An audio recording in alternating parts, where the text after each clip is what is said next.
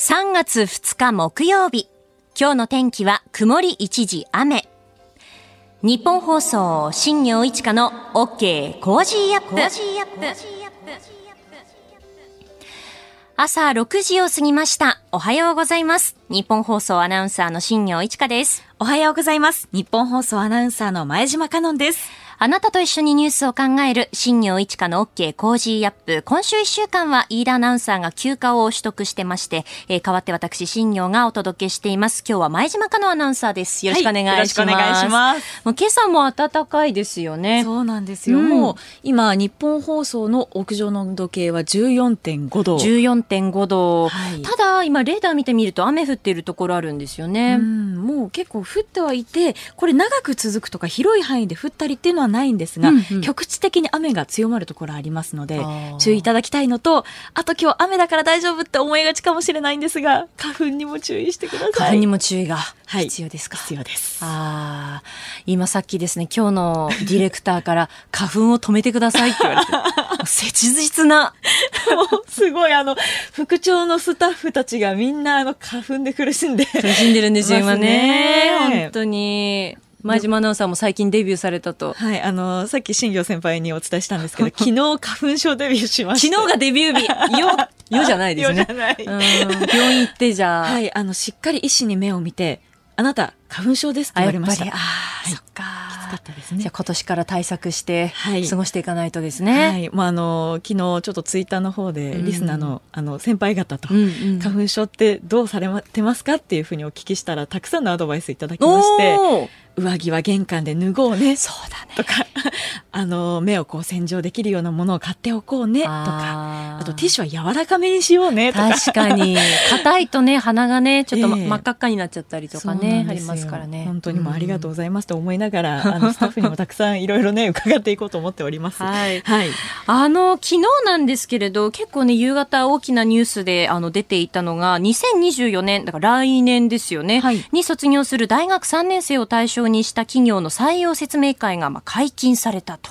まあ、各紙今朝も記事になっているんですけど、まあ、そんな季節になりましたね。うんもうあっという間というか、あ、そっか、もうそういう時期なんだなっていうふうに感じますけど。何か就職活動中、だから何年前ですか？前島アナウンサーにとってはえっ。と、私は、この4月で入社5年目、うんうん入社して丸4年になるので、ちょうどまあ4年くらい4年前ぐらいですかね前。はい。なんか就職活動中に、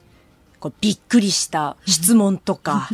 思い出とか、はい。あります？あ、ちょうどこの日本放送の面接試験なんですけども、うん。多分新業さんもされたかもしれないんですが、はいはい。あの、イマジンスタジオ、地下2階の大きな,、ね大きな。はい、スタジオにう、ん。スタンドマイクが1本立ってまして、であの、一人の面接官の方が、あの、前島さんバイト5個以上やってたので、それぞれ声多分出し方違ったから、うん。ここで実演してみてって言われて、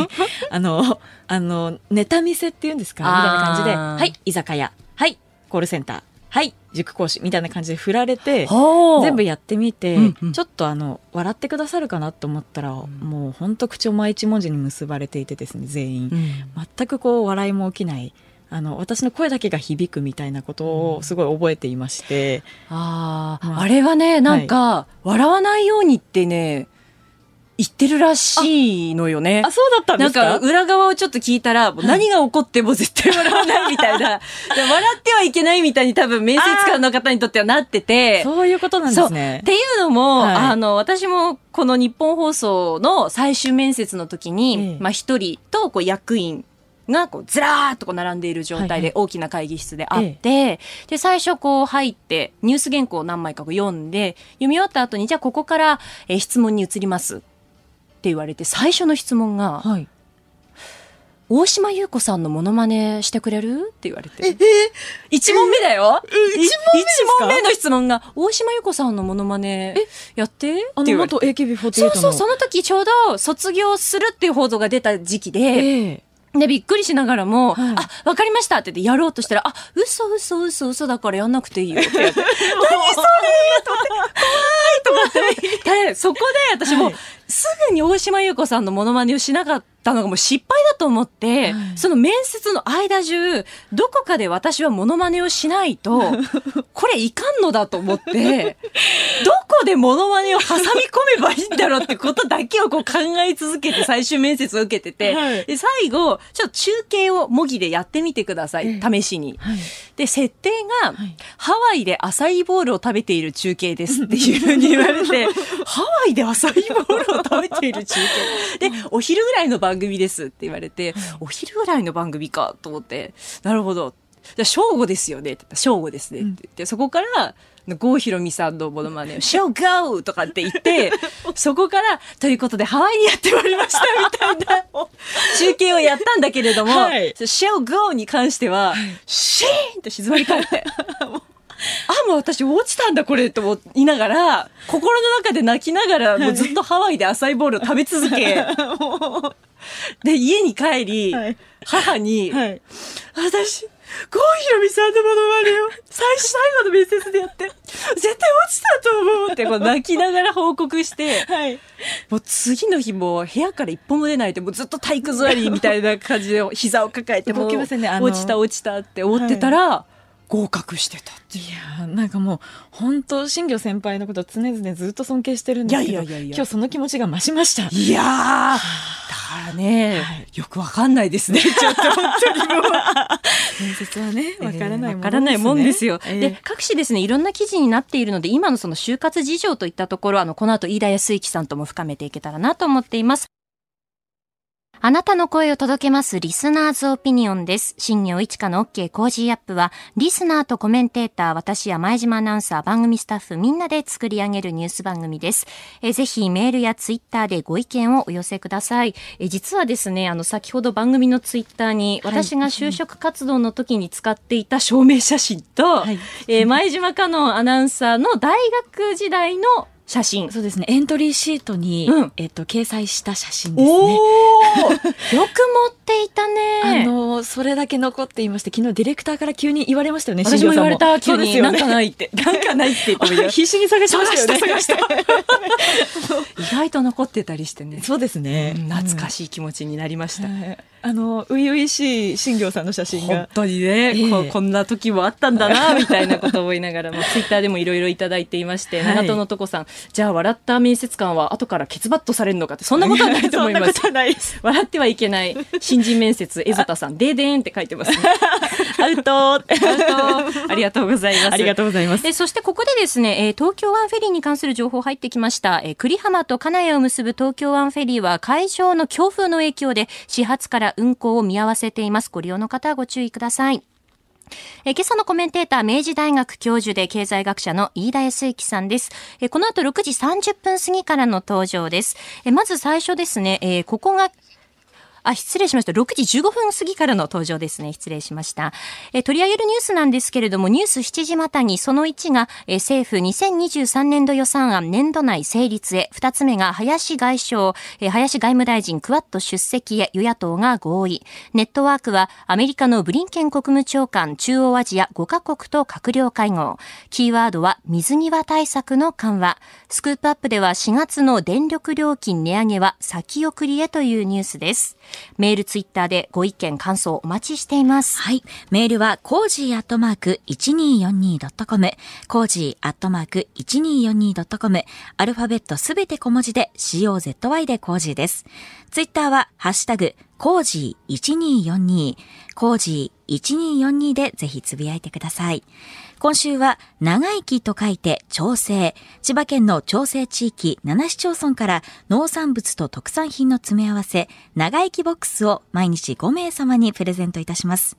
番組ホームページのプレゼント応募フォームから、住所やお名前、電話番号を登録してご応募ください。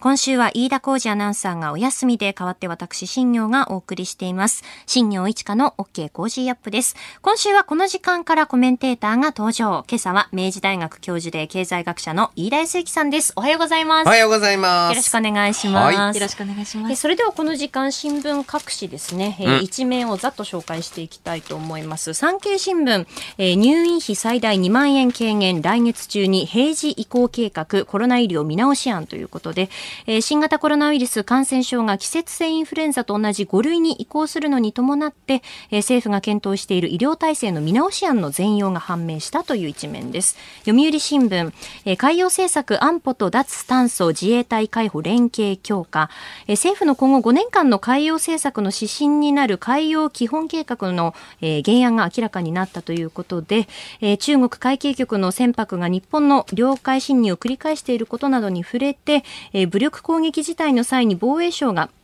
えー、海上保安庁を統制する要領を確立して、えー、有事を念頭に自衛隊と海上保安庁が具体的な対処訓練を行う方針を盛り込んだとのことです。うん、朝日新聞、福田鳩山両元首相に依頼という一面になっていまして、世界平和統一家庭連合、旧統一協会側が、えー、重視している韓国でのイベントへの出席やビデオメッセージの提供を安倍晋三元総理以外の複数の総理経験者にも依頼していたことが分かったということです。えー、朝日新聞の取材に自民党の福田康夫、えー、元総理大臣、旧民主党の鳩山幸夫元総理大臣が教団側から依頼を受けたことを認めまして、えー、お二人とも教団の活動を問題視して拒否したという一面。毎日新聞は101地方議会に陳情書、えー、特定の宗教との関係を遮断する決議や宣言をしないことや、えー、特定の宗教と議員らとの関係を調査しないことを求める陳情書や要望書が少なくとも、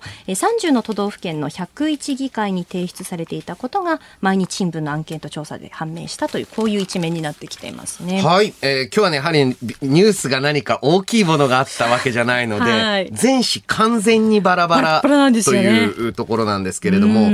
中でもこの特定宗教の遮断に関する声明、これをやめてくれと、まあおそらく旧統一教会側、またその関係者から要望が出ている。えー、ということなんですけれども、現在、えー、と言いますか、昨年来、この統一教会問題に際して、えー、この、まあ、統一教会と関係しているのかしていないのかを調べるとか、またはその関係していたかどうかを調査するというのが行われているんですが、今この統一教会問題が盛り上がってるから、それは当然やるべきだって思うかもしれませんが、うんはい、実はこの特定の人の宗教を問題視することであったり、その、その人が本当はどういう宗教を信じているのか調べるっていうのは結構危ないことなんだというのも、同時に意識しないといけない。これ不思議なのは、ずっといわゆる人権派、であったり、こういった憲法を守れと言っていた人が、その中の一つである信教の自由が、たまたまその、統一教会であったり、またはその安倍元首相に、えー、の暗殺した、えー、その暗殺者が、えー、もともと関連していた宗教であるというところから、急になんか信教の自由とか、うん、えー、憲法とかどうでもよくなっちゃったんだっていうふうに正直感じるんですよね。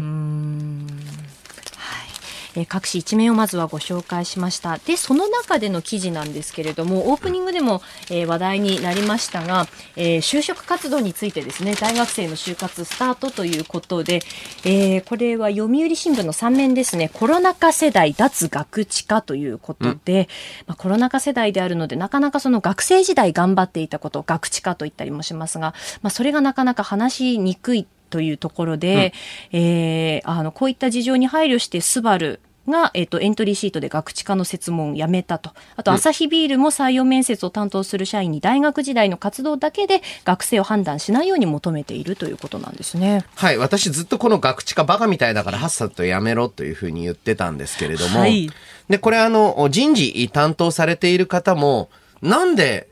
学知課聞くの？学生時代力を入れたことを略して学知課ですけれども、要はですね、え面接官の方に何らオリジナリティがないので、えー、まあ、昔から聞かれていたことをなんとなく惰性で聞いて、はい、で、学生の方も大体バイトの話か、バイトサークル海外旅行あたりの話をして、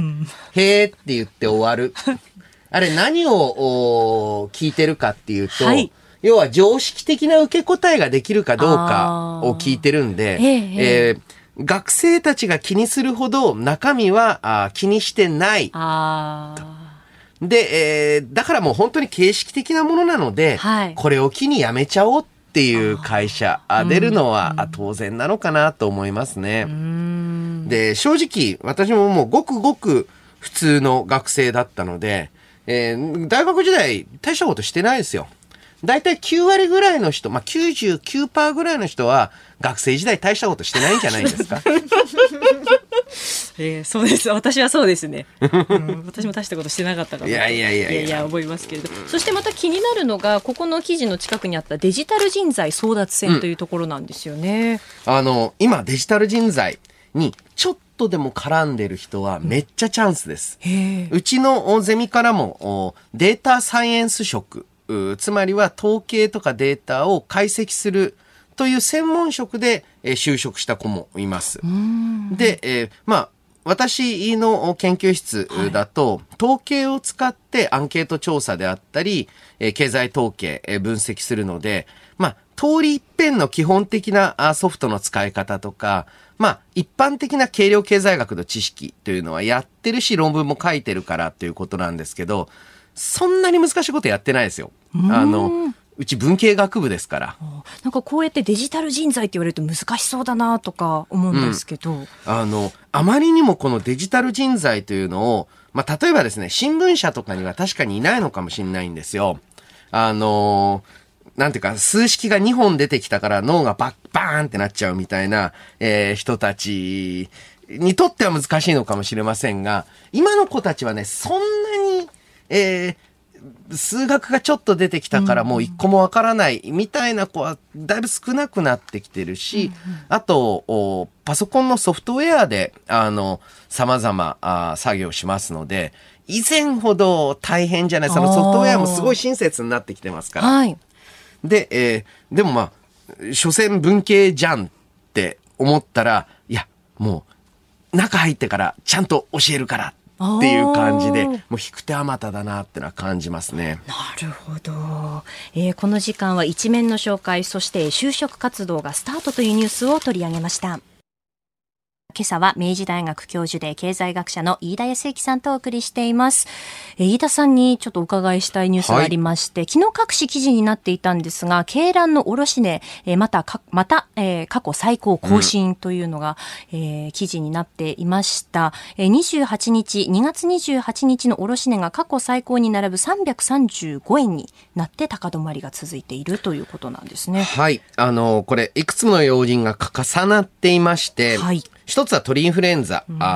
の問題、うん、で、まあ、あの鳥の絶対数が少ない、はい、そしてもう一つは飼料餌ですね、うん、えー、この餌、えー、海外からの輸入に頼っているので国際的な穀物価格が高くなると上がると。これまで物価の優等生と呼ばれ、かつですね、日本人って世界で、えー、確か2位の卵消費国、ね、そうなんですね。卵すごい食べる国なんです。えー、それだけに影響大きいんですが、うん、あやはりあの、ね、一番ね、環境に優しい、まあ、タンパク源だとも言われているので、ちょっとその安定供給のあり方みたいなのを考えていく必要ありますよね。うん。まあ、3月も3442品目が値上げで、まあ、4月も5000品目近くになるんじゃないかというのも出てきましたね。はい。えー、まずこの時間は、鶏卵の卸値また過去最高更新というニュースについて取り上げました。ここで、ポッドキャスト YouTube でお聞きのあなたにお知らせです。ラジオ局、日本放送、飯田浩二の OK コージーアップ週末増刊号を毎週土曜日の午後に配信しています。1週間のニュースの振り返り、ニュースの予定やコメンテーターのラインナップを紹介しています。後半には Cozy up コメンテーターがゲストと対談するコーナー。今月はジャーナリストの須田慎一郎さんと軍事安全保障外交問題専門のジャーナリスト井上和彦さんに登場いただき安全保障をテーマに掘り下げていきます。週末もぜひチェックしてください。あなたと一緒にニュースを考える新業一華の OK コージーアップ。今週は飯田浩司アナウンサーがお休みで代わって私新行がお届けしています。新業一華の OK コージーアップです。この時間はコメンテーターと7時をまたいでニュースを掘り下げていきます。今朝は明治大学教授で経済学者の飯田康之さんです。引き続きよろしくお願いします。よろしくお願いします。えまずは株と為替の値動きをお伝えします。え3月1日のニューヨーク株式市場のダウ平均株価は前の日に比べて5ドル14セント高い32,661ドル84セントで取引を終えました。ハイテク銘柄を中心とするナスダック総合指数は76.06ポイント下がって11,379.48でした。一方、円相場は1ドル136円20銭付近で取引されています。それではまずはこちらのニュースです。政府2023年度予算案年度内成立へ。2023年度予算案は先月28日、衆議院で与党の賛成多数で可決され、昨日から参議院予算委員会で実質審議に入っています。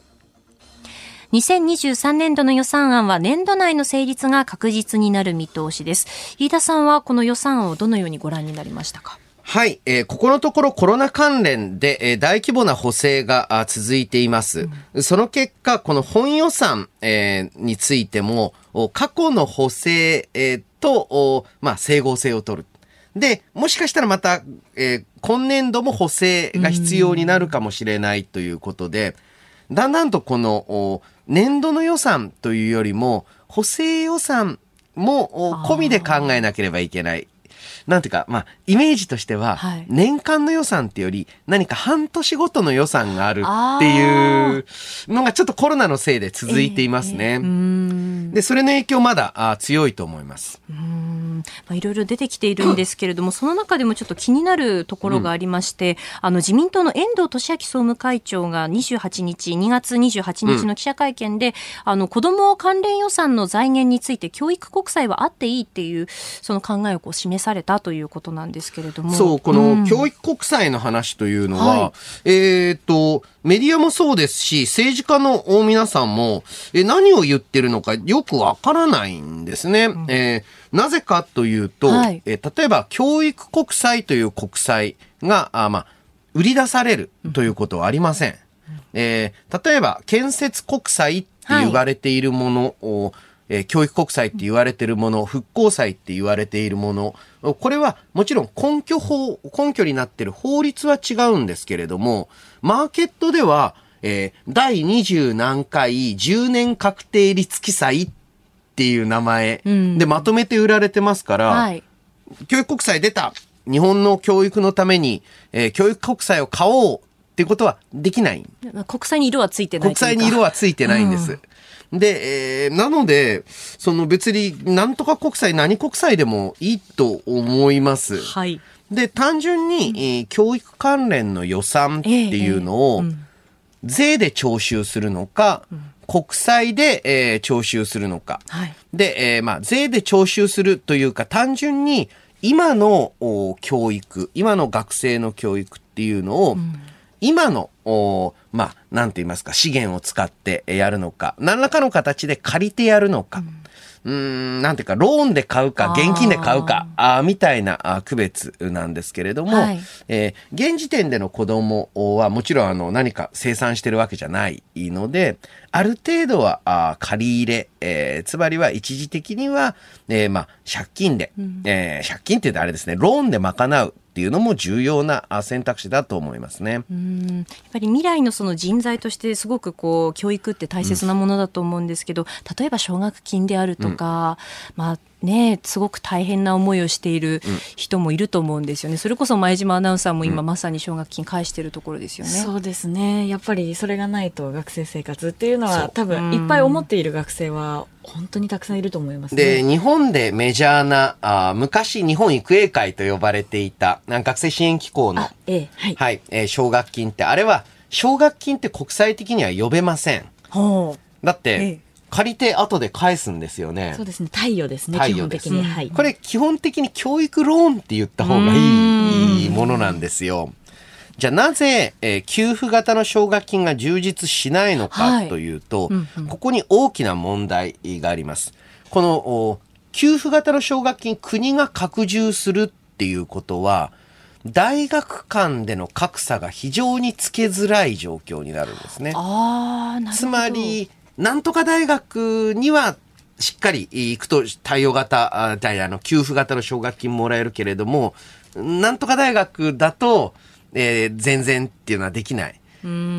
の全大学に、まあもう、ありていに言うと、まあトップ校から、まあそうでもない、えー、大学まで、全部に給付型とすると、これはさすがに予算が持たない。はい、で、さらに言うと、うんうん、なんで大学だけ？と。専門学校だって、はい、でさらに言うと専門学校で重要な知識を身につけてさまざまな仕事に就かれてる人、じゃあなんで、うん、じゃあ、えー、そうやって、えー、進学する人だけ、えー、なの？と、うん、えー、つまりは普通に高校卒業して、えー、就職される方、えー、まだ全体の半分ぐらいいるけれどもそれよりも大学また専門学校進学の人になんでそんな優遇するの？って始まっちゃうんですね。はいだから私いつも言っているのは、えええー、これを国がやるんではなくて各大学がやればいいと。各大学に今の5%定員を増やしていいですよと。はい、その代わり5%は授業料免除またはそれに相当する奨学金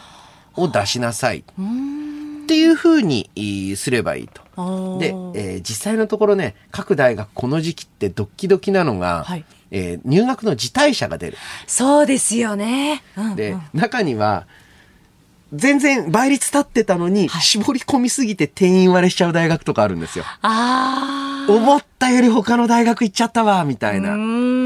でえ、そういう時の計算違いの分っていうのを認めていく代わりに、はい、代わりに大学が独自で成績がいい人に出してもいいし、ある大学は、あの、とにかく成績がいいっていうだけを基準にして奨学金出しますって大学もあり、別の大学は、いや、うちは所得で切ります。つまり所得が低い人に奨学金を与えたいんです。うちは授業料免除です。いや、うちは月10万円支給ですっていうのが、いろいろあると、今みたいに、え偏差値順で1位からドンケツまで並ぶではなくて、いろんなタイプの人がいろんな大学に行くようになる。うんだからね、政府がやるっていうよりは、あ学校がやることに政府が支援をするっていう姿勢の方がいいと思いますね。それを学生の皆さんが、まあ、どれにしようかって選択をしていくっていうことですね。はい今週は飯田浩司アナウンサーがお休みで代わって私、新行がお届けしています。新業一華の OK コージーアップです。今朝のコメンテーターは明治大学教授で経済学者の飯田康之さんです。えー、先ほどは政府2023年度予算案年度内成立へという、えー、見出しから教育国債について、うん、そして奨学金についてといったところを解説していただきましたけれども、一方でですね、あの、大きくまたニュースになっているのが、林外務大臣がこう G20 に出席しないということを、飯田さんもツイッターであの反応されてましたけれども。あのこれ、これまでもですね、はい、えー、外交日程が国会によって、うん、えー、まあ制限される。えー、で、えー、という例あったんですね。だけれども、これまでのケースですと、大抵、えー、政府、与党が、えー、行おうとしている外交に対して、野党側、あまあ、えー、野党もいろいろですけれども、野党側が国会軽視だって言って、、それを邪魔するっていう、もう邪魔するって言っちゃっていいと思うんですけれども、えー、そういうプロセスで進んできてたわけなんですね。はい、ただ今回はそうじゃないです。うんうん、野党側、あまあ、もちろん国民民主のように、ぜひ行くべきだって、えー、言っているところもありますし、えー、まあ、えー、立憲民主の方も別になんか表立って、えー、その外交日程、えー、G20 への出席よりも国会をとは言っていない。うん、のにですね、えー、G20 に行かなかったと。うん、で、一方で、はい、えクアッド O は、えー、まあ、日本、アメリカ、オーストラリア、インド、4カ国の協力枠組みについては外相会合に出席しますと。はい。だったら G20 から言っときゃよかったじゃないか。で、えー、これに対して、えー、インドのメジャー氏は、信じられない決定だと。はいね、いうふうに言っている。びっくりだと。いや、それはそうだと思います。うん、えー、まあ、各国首脳が来る、しかもですね、うん、えー、まあ、普通の G20 って言ったら変なんですけれども、この、はい、えー、国際環境、特殊な状況、はい、非常に優先度、重要度が高い状況で来なかった。うん、で、インドとして、えー、まあ、ある意味この G20 の開催っていうのは、これからのまグローバルサウスっていうふうに言われますけれども、うん、途上国、はい、途上国まあもうインド途上国って言っていいのかどうかわからないレベルになってきましたけど、ええー、そういったところの名手であると認識しているインドにとってはショックなのと、はい、これまで安倍首相の時は非常にインド対インド重視の外交戦略。で、えー、国葬儀についても、モディさん短い時間でありましたけれどタイトな中で来てくださいましたね。無理やり押し込んでちゃんと来ていただいた。はいっていうぐらいタイトな結びつきがあって、えー、まあ、日本とは外交的距離が近いというふうに、まあ、例えばインドの一般の国民思っていたはずなんですが、はい、いきなり逆の対応なので、まあ、ある意味この信じられないっていうのは何が起きてるのかわからないと。まあ、要はあの、政変が起きて、えー、まあね、あのー、ね、反安倍、えー、首相、元首相的な政権になったわけでもないんだよなと。ですからあ、正直これ私もそうなんですけれども、はい、えまたは各紙でコメントされている外交等の専門家の人も何が起きてるのかわからない。っていう感想をされで語られてる方が多いですよね。そうですよね。まさにその G7 の議長国でもあって、うん、すごくその今日本のまあ立ち位置とか役割が重視されている中で、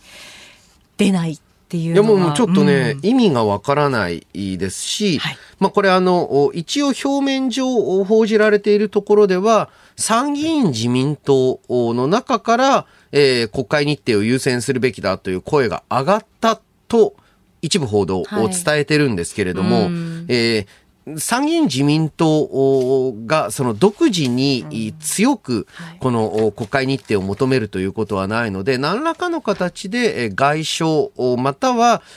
岸田首相側がこの G20 に行きたくない理由があったんじゃないかっていうふうに、まあ、見えてしまうんですよね。そうですよね。うん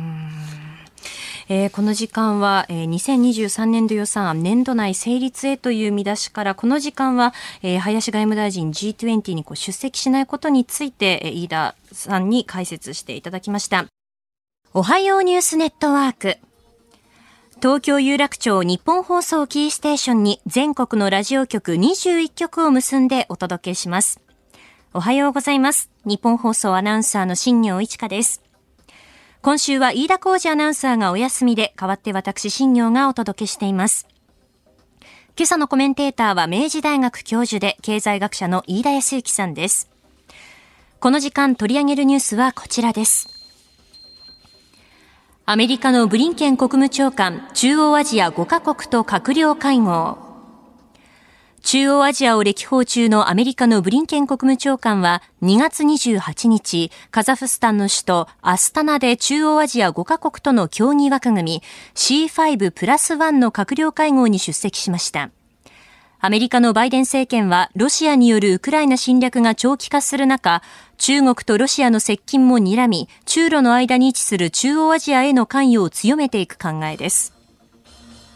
えー、ブリンケン国務長官は会合の場で中央アジア各国に対ロ依存からの脱却を促すために2500万ドル、えー、およそ34億円を新たに拠出すると表明しています。はい。この中央アジア諸地域、その多くが旧ソビエト連邦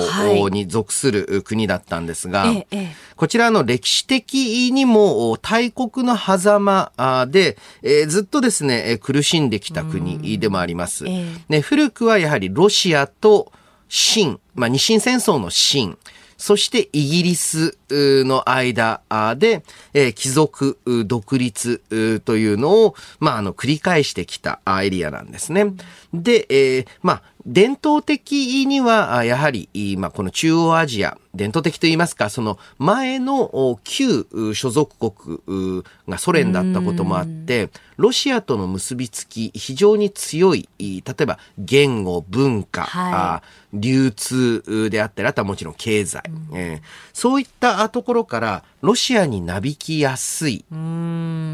で、さらには、これからで言うと、ソ連、ロシア経済自体がどんどん中国依存度を高めています。はい、で、この地域ってかつては中国、日清戦争の清の方国も領土的野心を隠してこなかったエリアに近かったりする。そうすると、このエリアをがっちり、えー、中ロに抑えられてしまう可能性あります。で、えー、まあ、さらにはですね、ウクライナの事例を見ていると、これらの国が今、各国もすごく迷っているところなのは、アメリカに寄りすぎると、第2のウクライナになるんじゃないかっていう懸念も持っている。はいえー、だからこそアメリカが緩やかに特に経済的な側面からの支援を入り口として、えー、結びつき強めていく必要があるんじゃないか。でまあ、そうすると、えー、ロシア、中国、まあ、イギリスじゃないですけれども、アメリカの、えー、いわゆる外交戦の場ということで、非常に19世紀的な状況に、えー、なりますけれども。えー、このカザフスタン、ウズベキスタン、トルクメニスタン、キルギス、タジキスタンの5カ国、あの、ロシア軍にウクライナからの即時撤退を求める2月23日の国連総会の、えー、緊急特別会合の決議案の採決で、まあ、棄権するか、投票に参加しなかったと。うん、で、一方でカザフスタンのトカエフ大統領は、去年、あの、プーチン政権がウクライナ東部ドンバス地域の、えー、親ロシア派武装による一方的な独立を承認したことには反対を表明しているという。そうですね。うん、で、まあ、各国ともにですね、はい、えー、ロシアの言うことすべて賛成というわけではもちろんないんですけれども、えー、これだってあの、えー、各国ずっとそのロシアの一部みたいな状況っていうのは出したいと必ず思っていますから、はい、どのぐらいの速度感でいけばいいのかっていうのがやっぱり難しいのかなと思いますね。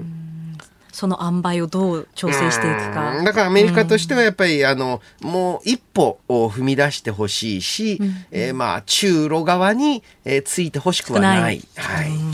で、その中でアメリカがその中国に対する対抗姿勢をこう鮮明にしていって、うんて、えー、例えばなんですけれども、アメリカ議会下院では中国の問題を話し合う特別委員会が初の公聴会を開いたということで、ここで、まあ、経済的に関わることで中国に変革をもたらせるという考えは誤りだったという発言があったということなんですね。はい、えー、これはですね、うん、えー、西側の外交の基本姿勢、アメリカの外交の基本姿勢というのは、どんな独裁国家も豊かになってくると、まあ、それによって文化も流入するし、人材の交流も盛んになるし、えー、お金の次は自由民主主義だろうと、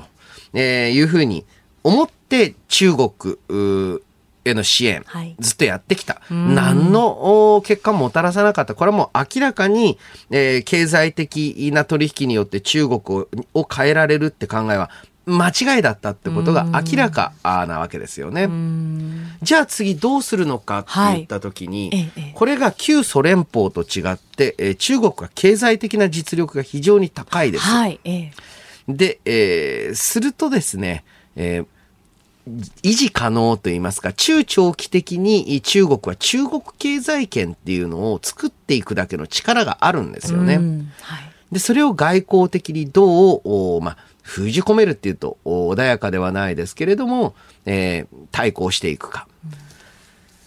中国自体もですね、えー、そろそろ経済成長に、まあ、ちょっとね、直近はコロナからの回復が非常に早いですけれども、はい、えー、ちょっと陰りが見え始めてます。ええ、と言いますのも、少子高齢化の進行が、途中で一人っ子政策を取ったので、うんあの、日本の何倍かわからないですけれども、急速なスピードで少子高齢化が進んでいくんですね。うん、えー、そうすると、このような経済成長っていうのは、ちょっと維持できないであろうと。だから、これをもって中国の方がソフトランディングを図るのか、はい、経済が伸びているうちに、えー、ことを起こそうとするのかっていうのも、まあ私別にね、安全保障の専門家じゃないんですけれども、はい、何かをするとしたならば残された時間は中国はそんなに長くないんじゃないかっていうふうに感じてます。つまり経済成長をね、しっかりしてるうちじゃないと、えー、安全保障上も大きな地政学上も大きなリスクは取れないですから。ってなると、まあ、ある意味、これから20年程度が非常にまあ米中間の対立っていうのが、うん、えー、まあ世界の、うん、まあ、外交安全保障の中心テーマになり続けると思うんですよね。うんで経済安全保障の観点でいくと、そのアメリカの商務省が半導体の補助金を、うん、あの5.3兆円分受付を開始して、これもまたこう中国に対抗していくため、うん、まあその狙いであるということなんですそうですね、うん、えー、昨年、えー、決定された大きなものは、半導体製造装置の中国への輸出というのを、まあ、やめると、規制すると。はいで、えー、現在、えー、日本にも早く、まあ、米国と同程度の措置を行うようにというふうに行ってほしいという、はい、依頼が来ている。うん、というのも、この半導体の製造装置というのは、事実上、アメリカ、日本と、まあ、オランダ。はい、この3国でしか作れないんですね。じゃあ、それを急ぎ、えー、止めるっていう時に、ただ、今、日本側日系メーカーとしては、中国マーケットを失いたくないというのともう一つですね、はい、完全に止めてしまうと、特にあの、ハイテク製品じゃない、こっちの方が需要は多いんですよ。ハイテク製品じゃない半導体製造装置を、はい、中国が自前で作るように、えー、研究開発投資を始めるんじゃないか。はまあ、研究開発投資なのか、えー、そうじゃないことなのかわからないですけれども、えー、作れるようにしていくと、これはですね、そういった比較的、まあ、レベルが低い、えー、まあ、それほど難しくない半導体製造装置から内製化し始めると、いずれハイテク製品も中国作れるようになっちゃうんですよ。うんはい、だったらむしろ、えー、まあ、汎用品えー、要はあの最先端の技術ではない半導体製造装置についてはむしろ積極輸出でいいんじゃないか日本はっていう議論もあったりする。そうすることによってわざわざ国内で開発したらもうものすごくお金もかかるし効率も悪いもの品質もちょっと微妙なものができちゃう。だったらもちろん防衛に関わるような高度な製品に関する製造装置は、これはもう日本側もアメリカと同等の規制をかけようとしている。一方で、汎用品はいいんじゃないかっていう議論もあるんですね。こうやって無理やり供給を止めると内製化されるっていうのは、うん、そういう反応が起こるんですね。そうですね。あの、歴史上もですね、えー、日本の重化学工業、中でもあとは薬品関連っていうのは、第一次世界大戦、えー、の時期、欧州大戦の時期に始まっているものが多い。これは当時これらの商品を日本はドイツに頼ってたんですね。はい、で、ドイツと、まあ、戦争する、したわけですから、うんうん、えー、その時期で内製化あ、国産化が進んだ。え、それと同じで、貿易の途絶っていうのは、ともすると別の技術を芽吹かせてしまうことがあります。そういうリスクも伴うということですね。うん、日本であのラピダスの話も出てきましたけれども、ね、あの次世代半導体を国産化目指していくという、はい、そういう話も出てきていました。えー、おはようニュースネットワーク、この時間はアメリカのブリンケン国務長官、中央アジア5カ国と閣僚会合というニュースから、えー、飯田さんに解説をしていただきました。日本放送ではこの後も飯田康之さんにお付き合いいただきます。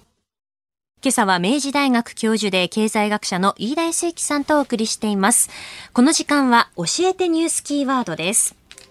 水際対策の緩和。政府は昨日3月1日から中国からの渡航者への新型コロナウイルスの水際対策を緩和しています。入国者全員に義務付けてきた検査について、一部を対象としたサンプル検査に切り替え、出国前72時間以内の陰性証明を示せば入国できるようになります。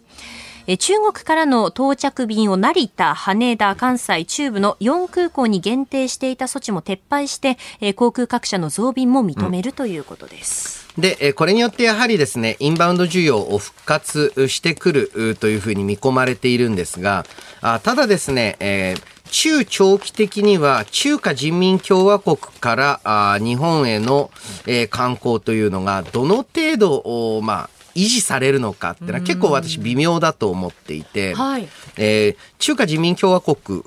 まあ、メインランドチャイナにとって、えー、日本というのが、えー、だんだんまあ一つは憧れの国でもなくなってきた。これが一つ、はい。そしてもう一つはですね、中国の国内事情としても、その海外が楽しい、海外が素晴らしい、まあ特に日本とかアメリカ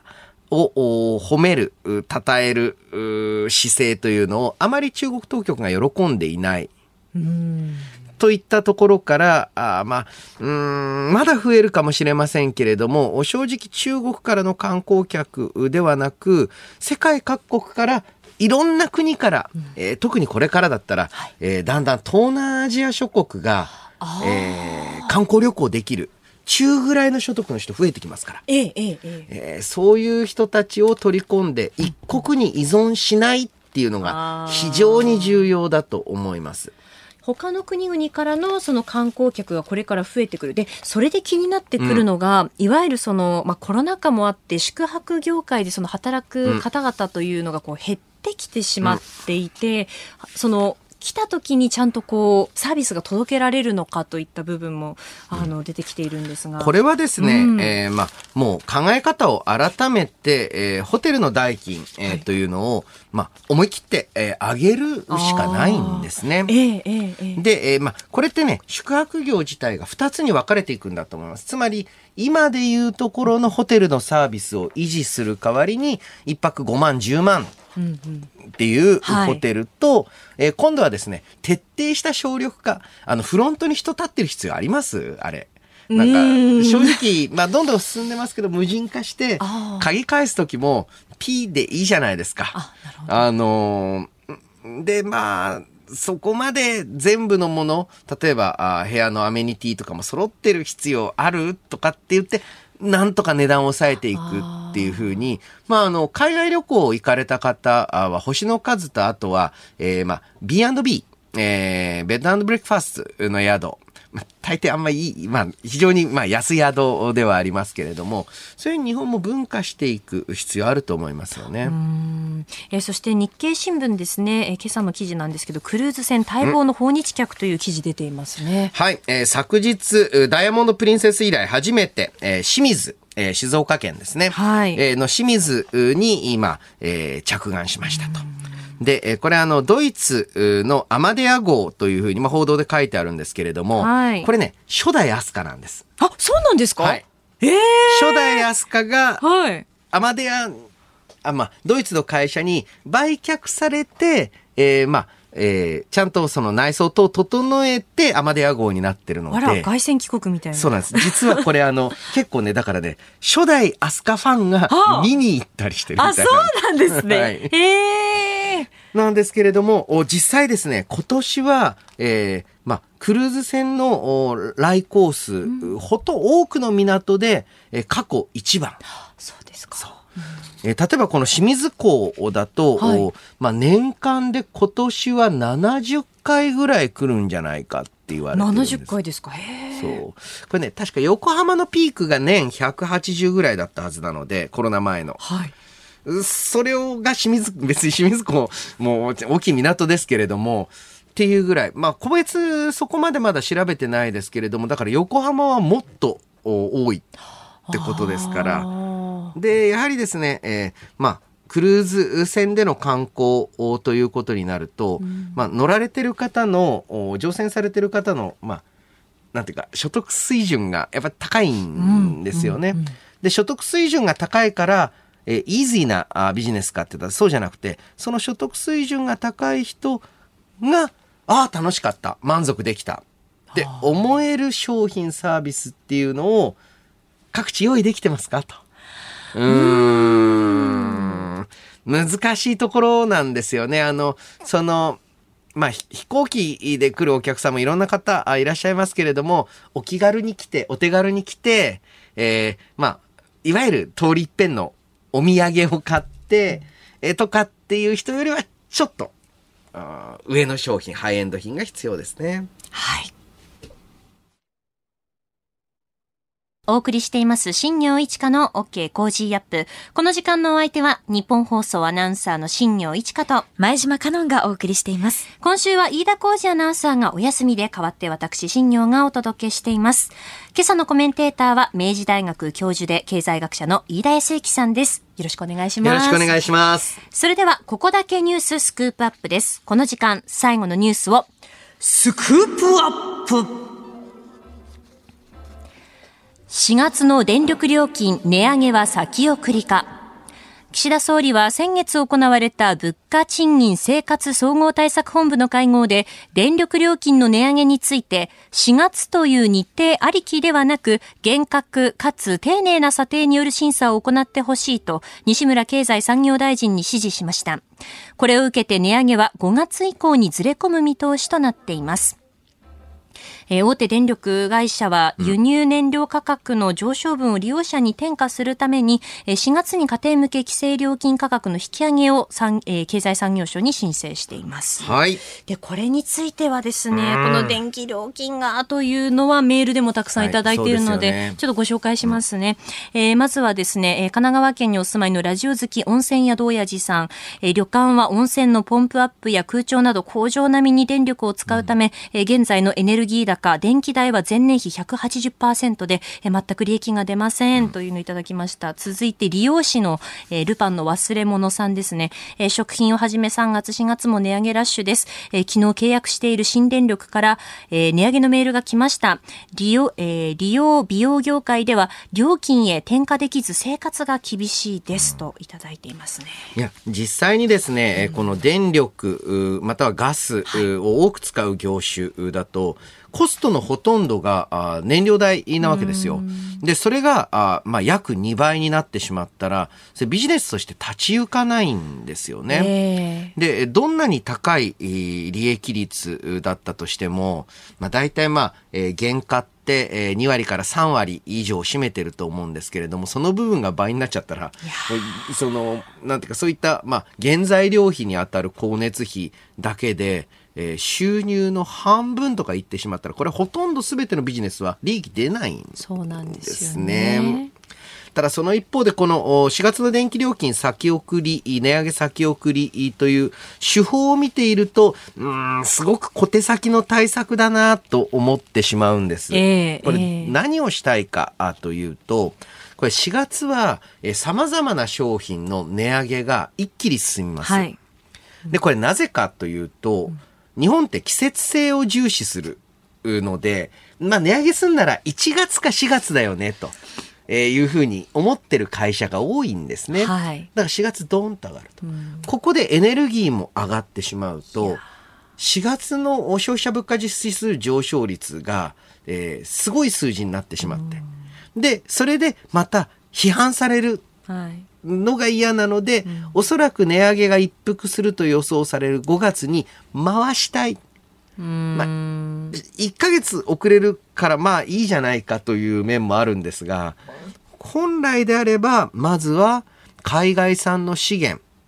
特に今、えー、まあ、国際的に言うと石炭価格が下がってます。はい、だからそういった石炭火力の活用、そして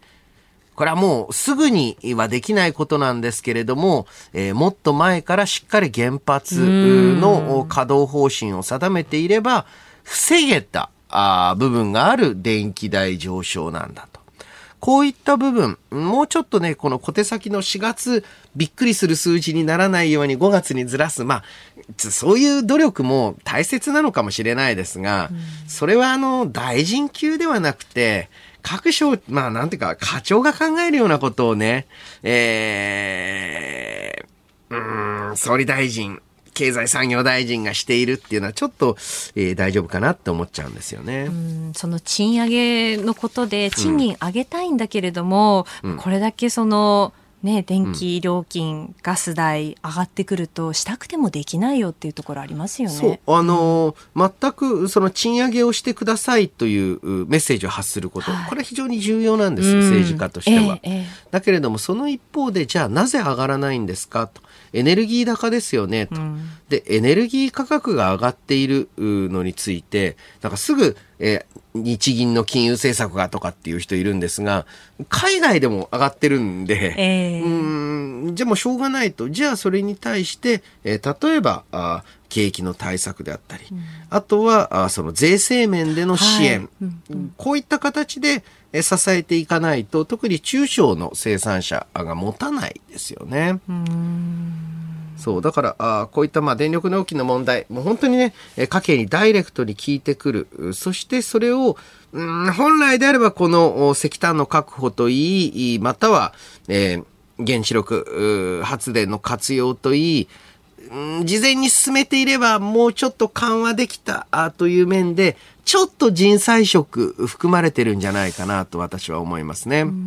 今の石炭火力のことであったりとか、原発の話がありましたけれども、例えば、あの、その、補助するっていう意味で、補助金をさらにっていう考え方はどうなんですか、うん、そうですね。うん、えー、まあ、あの、現在、えー、行われている補助金で、だいぶ電力料金、えー、等は、抑制されてる部分あります。はい、だそれを継続するとか、まあ、積みますっていう方向が目先ではできることなはずなんですが、うんええ、なんかこの1ヶ月先送りとかっていうちょっとちっちゃい話でとどめようとしがちなんですよね。うん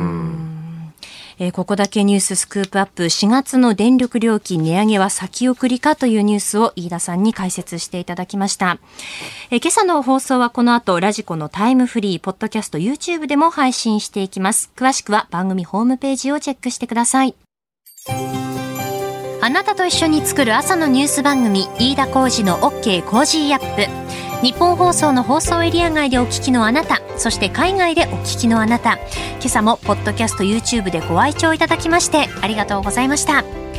飯田浩二の OK コージーアップ。東京有楽町日本放送で月曜日から金曜日朝6時から8時まで生放送でお送りしています。番組ホームページでは登場いただくコメンテーターのラインナップや放送内容の原稿化された記事など情報盛りだくさんです。また公式ツイッターでは平日は毎日最新情報を配信中。ぜひチェックしてみてください。そしてもう一つ飯田浩二アナウンサーが「夕刊富士」で毎週火曜日に連載中。飯田浩二の「そこまで言うか」こちらもぜひご覧になってください。忙しい朝そして移動中。ニュースを少し深く知りたい時。ぜひ AM、FM、ラジコはもちろん日本放送のポッドキャスト YouTube でお楽しみください。